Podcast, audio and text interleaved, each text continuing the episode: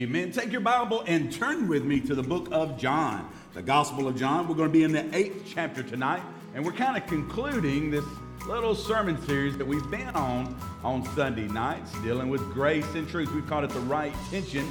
Uh, I had a biology teacher, and she didn't put up with cheating. Okay? Now, this story doesn't involve me cheating. I probably wouldn't even tell you the story. No, I'm just kidding. But there's this kid in my, I, I'm not going to tell you his name either. I hope you're watching. and this boy, he, he was a cheater. And what would happen? It was Miss Turner. It was 10th grade biology at Southside High School.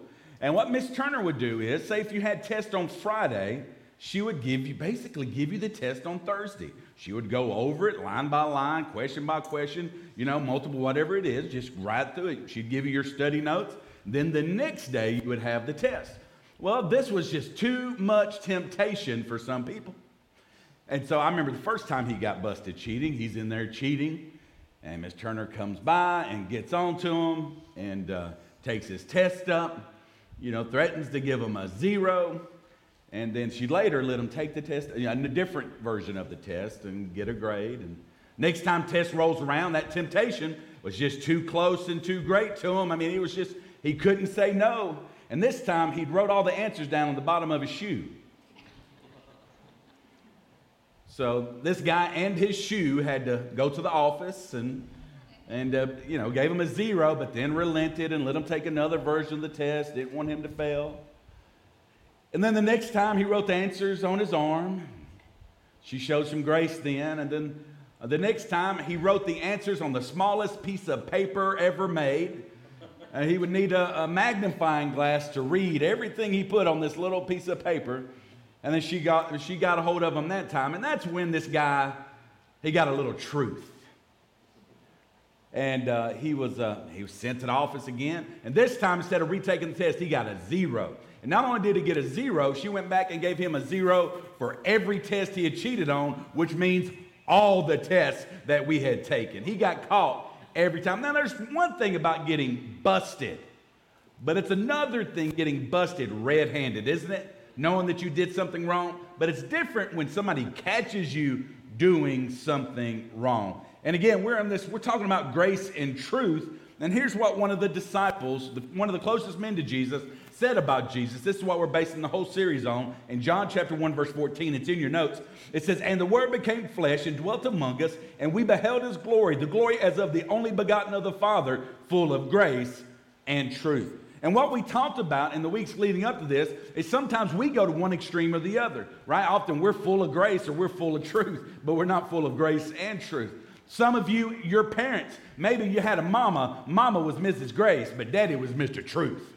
Okay? You understand what I'm. and that's how we were with my kids. I was Mr. Truth. And, and Alicia was Mrs. Grace. When we have them grandbabies, I'm going to be Mr. Grace, and I'm going to make Granny Alicia be Mrs. Truth for a while and see how she likes it.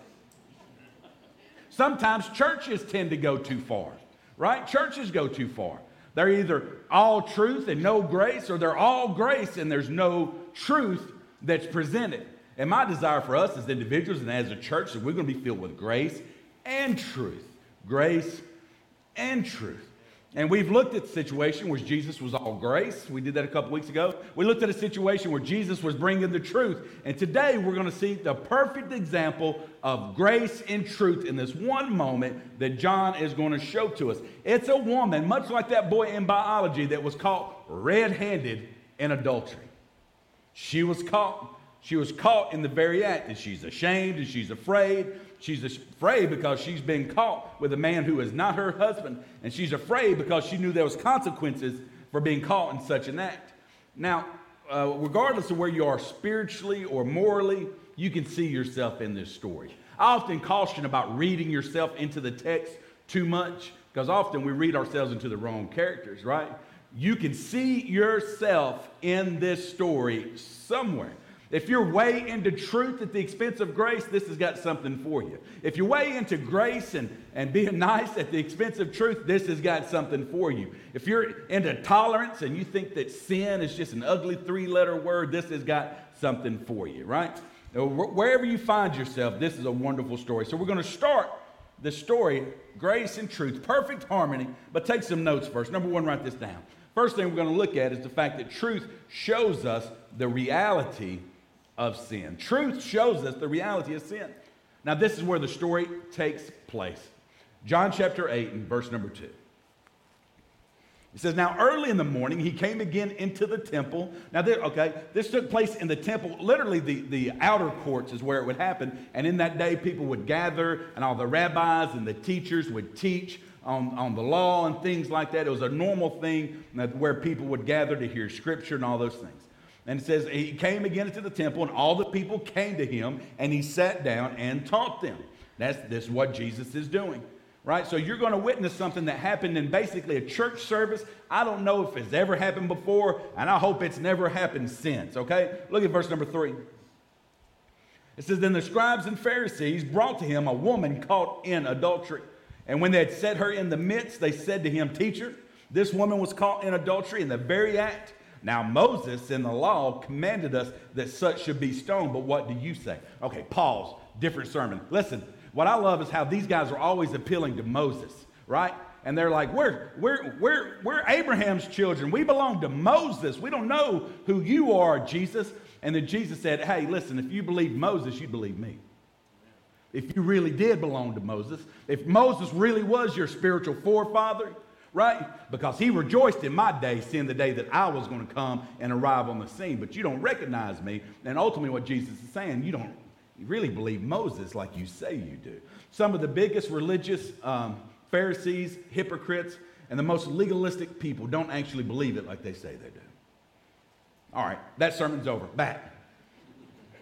And so all these religious leaders, all these Pharisees and these religious uh, lawyers, they interrupt the service. They drag this woman across the pavement. They throw her down at the feet of Jesus and literally accuse her of committing a felony against the Jewish law. That's basically what's happened. This is the Jewish Gestapo. These are the experts at spitting truth and killing grace every time they showed up. And this time they've got an airtight case, open and shut. She had literally been caught in the act. Now, uh, we got you may not have been caught in this act, but can we all be honest? We've all been busted before, right?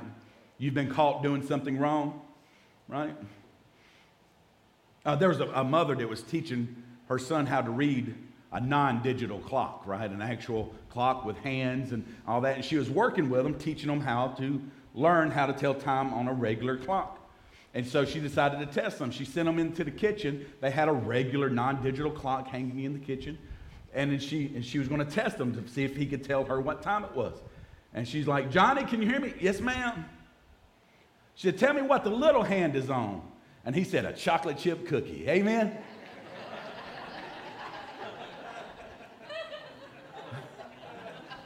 I, I, just love that joke, man. I do. Little kid told on himself. All right? Listen, this woman had her hand literally caught and the adultery cookie jar, if you will. Right? Which begs the question what were a bunch of religious lawyers and Pharisees doing in somebody else's bedroom or seeing this, whatever's going on there? But that's, that's pretty gross as well. Uh, but this woman is just a pawn in a chess game, and the point of the whole game is to get Jesus.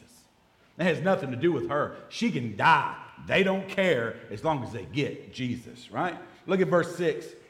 It says, This they said, testing him, that they might have something of which uh, of which to accuse him. That's why, now, what, what makes this a gotcha question? Why is this such a big deal, right? If Jesus forgave the woman, right, per se, he'd be breaking God's law because it was plain according to Jewish law that she should be stoned. But if he condemned the woman and he stoned her to death, he'd be breaking the governmental law, the Roman law, which said nobody can condemn anybody to death except us. Well, there's actually three things at stake. Look at this next one. The first one is this the law of Moses is at stake. Is it the law or is it not? Is it true or is it not? The law is very plain about what the penalty for adultery was. Look at the next slide. The life of this woman is at stake, right? Her very life is hanging in the balance. And those guys didn't care anything about her.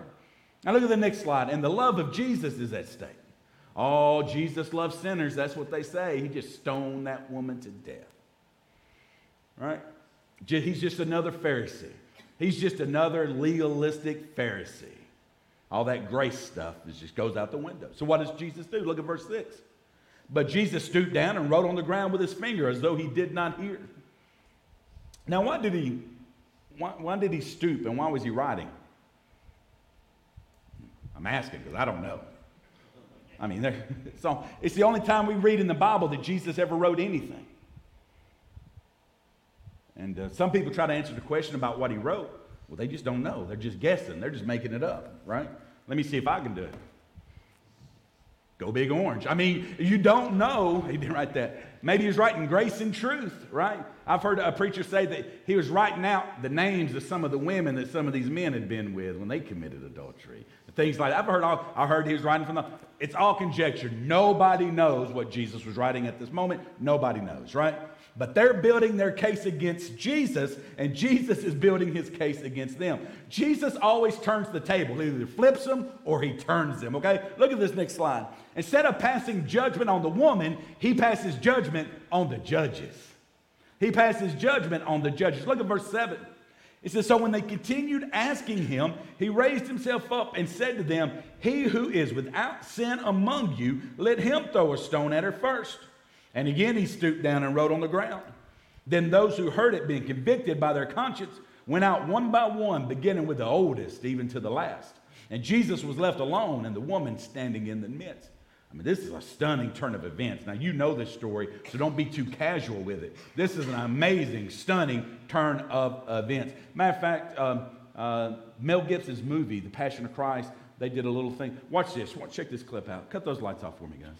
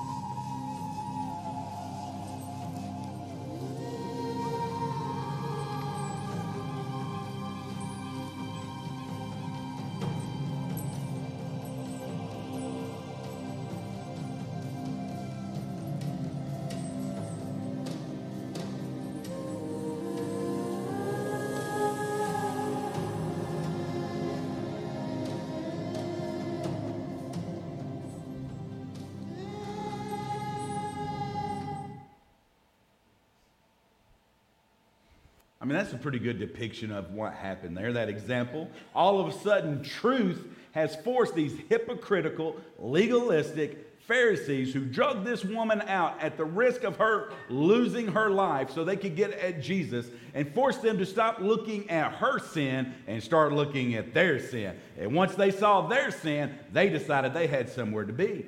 They didn't want to be there anymore. And it kind of drives home this point. Look at this next slide. No one is without sin, man. We talk about it all the time. I think some Baptists forget about it sometimes. Look at the next slide. And except for the grace of God, we can always be in another person's place, right? Whenever you hear, hear about somebody that had some kind of a moral failure or, or they failed, stumbled somehow, morally, they compromised some area uh, in their life, look, there before the grace of God go I, right? That could be any of us. But the story doesn't end there, man. Truth shows us about sin. But number two, write this down. Grace shows us redemption from sin. So we've got truth, there's sin, man, and sin is real. But then there's grace, and grace shows us that we have redemption from sin. Jesus has a way of kind of clearing the field. you know, look at verse 9. Look at verse 9. Then those who heard it being convicted by their conscience.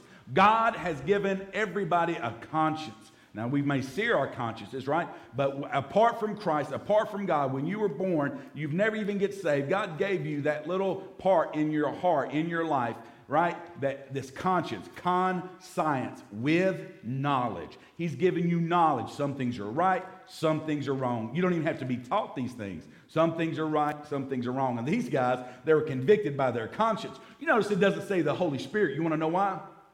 They ain't got none.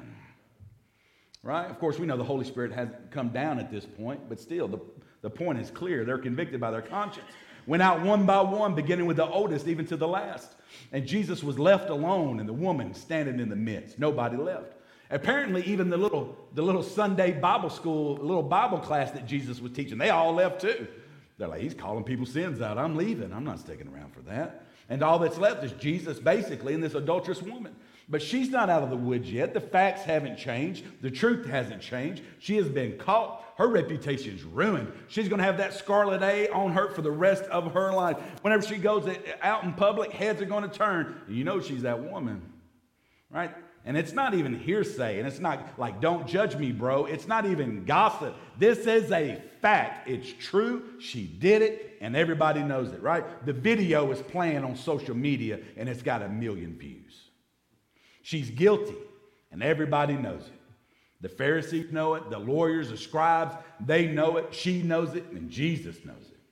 And when you think about it, when you get to this scene, when they all leave, and it's Jesus and her, and she's standing in right there in front of Christ, there probably has never been two people more different standing that close to each other in the history of the world. I mean, she's guilty and he's guiltless. She's caught red handed. His hands were never nothing but clean, right? She's broken God's law. He wrote it. Two people couldn't be more different than Jesus and this adulterous woman. You might want to say she went from the frying pan into the fire. Because while she was probably afraid of those stones, right, I mean, honestly, the God, the Creator, the one who wrote the law that she broke, is standing right there. And so she's braced for hurricane winds of judgment, but man, she gets grace. Look at verse 10. When Jesus had raised himself up and saw no one but the woman, I just, I just love the picture. And um, we have the DVD, the Gospel of John. Anyway, um, I just love the fact he wasn't even looking at him. You know what I mean? Like he wasn't even, you know, you without sin, cast the first stone. He went back to doodling. He's not even looking because he knows what's about to happen. Jesus raised himself up, saw no one but the woman. He said to her, Woman, where are those accusers of yours? Has none and has no one condemned you? Verse 11. She said, No one, Lord. And Jesus said to her, Neither do I condemn you. Now, wait right there. That's by the way, he calls her woman. I accidentally called my wife woman Wednesday night in the Bible study, talking about when she gave birth to one of them babies. And I said, and that woman was laying there. And I said, Well, I mean Alicia, my beloved bride. My my, my prime rib. right? I mean, my, that's my that's my baby mama, the love of my life, that woman. Uh, Diane, my mother in law, wasn't here, so I couldn't throw jokes at her all night. And then Alicia just called a woman out of nowhere. But, in, but when we say it now, it sounds kind of derogatory. You know, woman, right? Doesn't that, you know, especially how you say it, woman? In Jesus' day, when he's saying this to her, when he's saying woman, remember when Jesus is on the cross, right? And he's handing his mother over to the disciple and he's saying, right? He's saying, woman, your son, son, you know, that part, he's saying woman there. And the reason is that was a term of endearment in Jesus' day. This word that's translated in your New Testament uh, is a word of endearment, like when you say lady today, like, you know, oh, she's a nice lady. You know, you say, ma'am, could you come here? That's what this word woman is in the New Testament. So Wednesday night when I said woman to Alicia, I've just been extremely respectful, y'all, okay? I'm a New Testament Christian. But he's saying this to her. He's like, he literally calls her lady. Can you imagine when the last time this adulterous woman, anybody called her a lady? And here Jesus is, is doing something amazing. Look at this next slide. The ones that were unqualified to condemn her couldn't. And the one who was qualified to condemn her didn't. Right? But yet we take a lot of times on our own, we condemn people as if we're qualified. And what this woman thought was going to be the worst day, perhaps the last day, turned out to be the best day of her life. I mean, she looked at the hands of Jesus. Jesus' hands are empty. He doesn't have any rocks, right? But one hand is full of truth and one hand is full of grace, man. And understand what's going on here isn't a just get out of jail free card because forgiveness is never free. We've been talking about that in the mornings.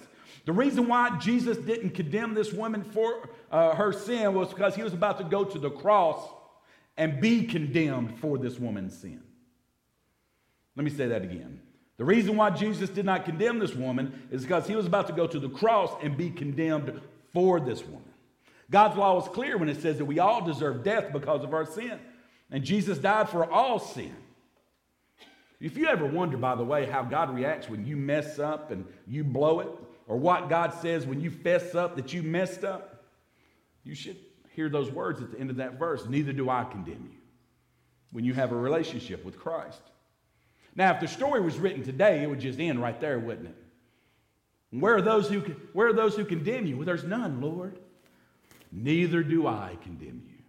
And right, that would just be the end of the story. And that's how the, our culture today would like for it to end. That's how our society would like for it to end. No condemnation. I'm okay. You're okay. We're okay.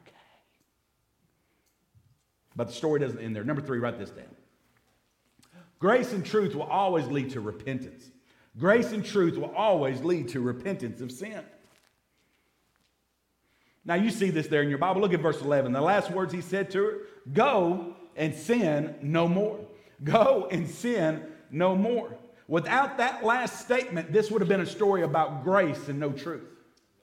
And then once this last statement comes out, now it's a story about grace and truth. He said, Go and sin no more. Right? He wasn't giving grace at the expense of truth. He wasn't compromising the truth, right? You, you've heard the saying, God, you know, hates sin but loves the sinner. That's a theologically true statement. Look at this next slide. I want you to understand this. The woman's sin is forgiven, but it's not excused.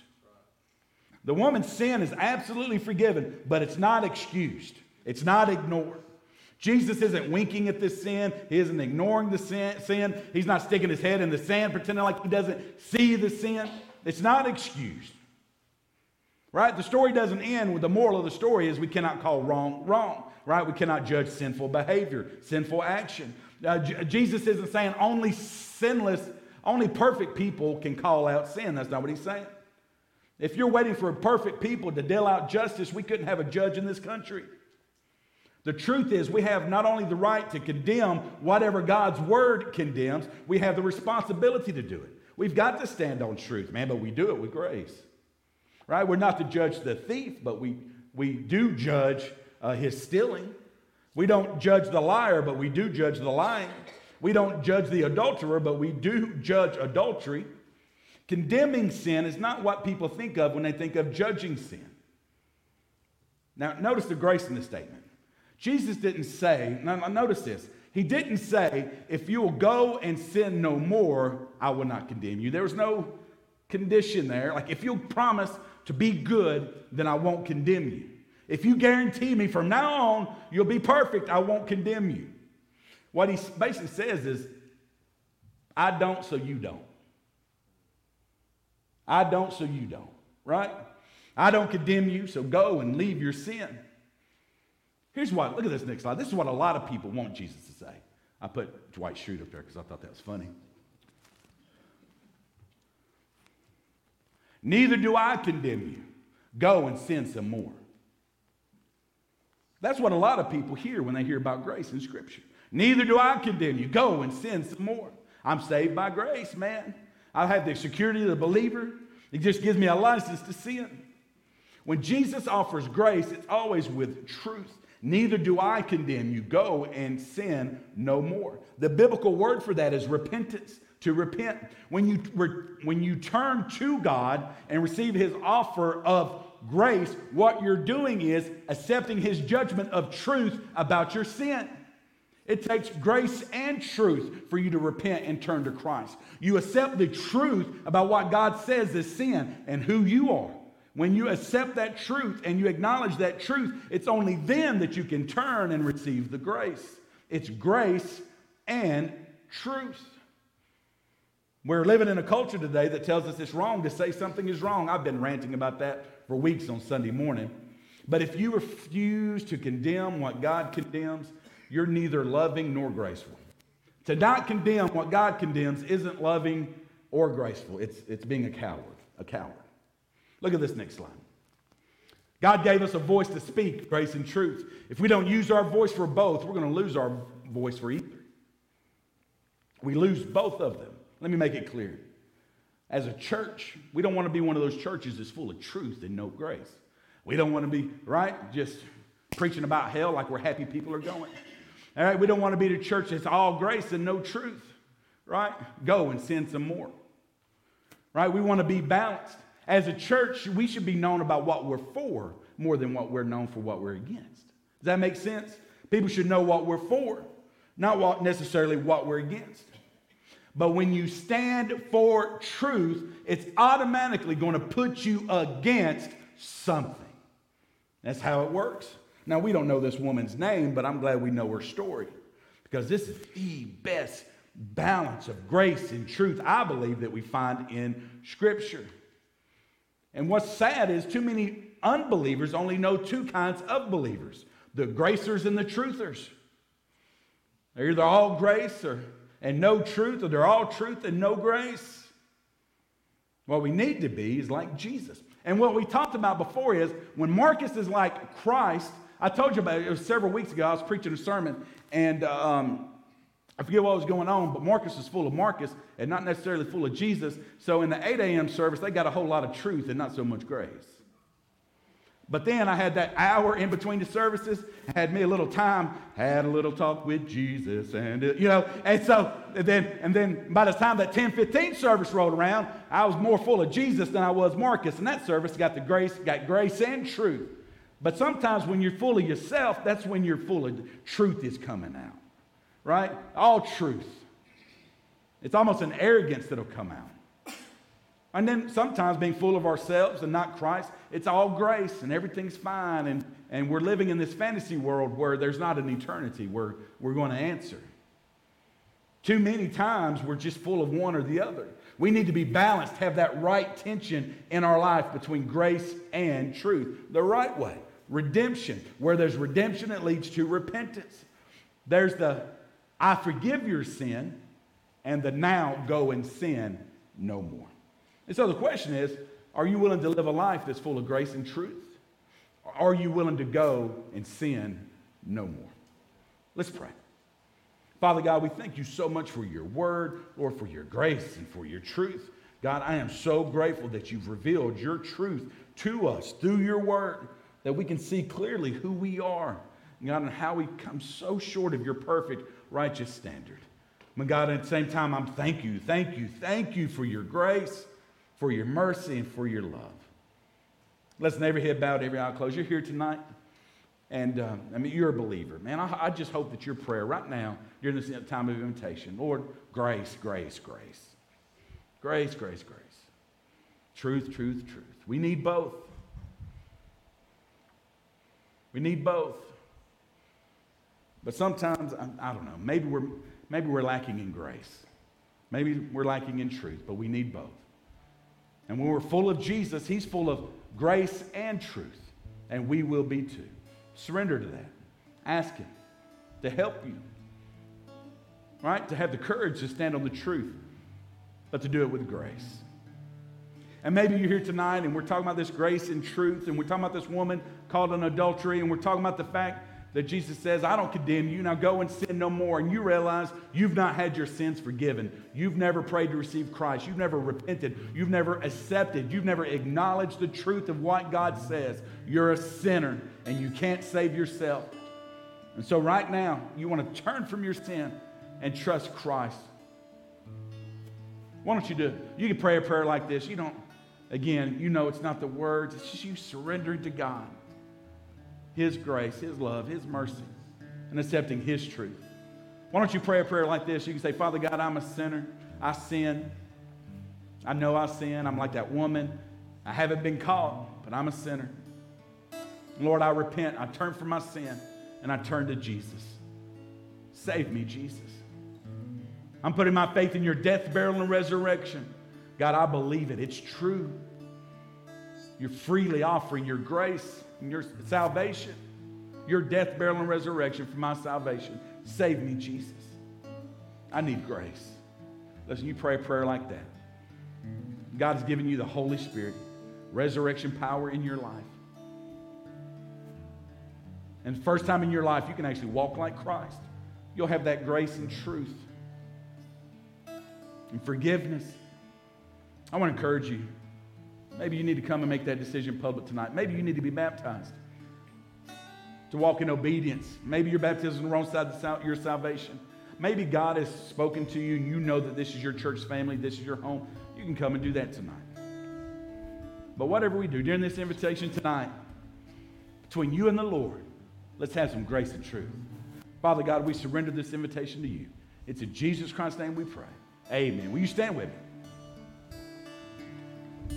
just as I am.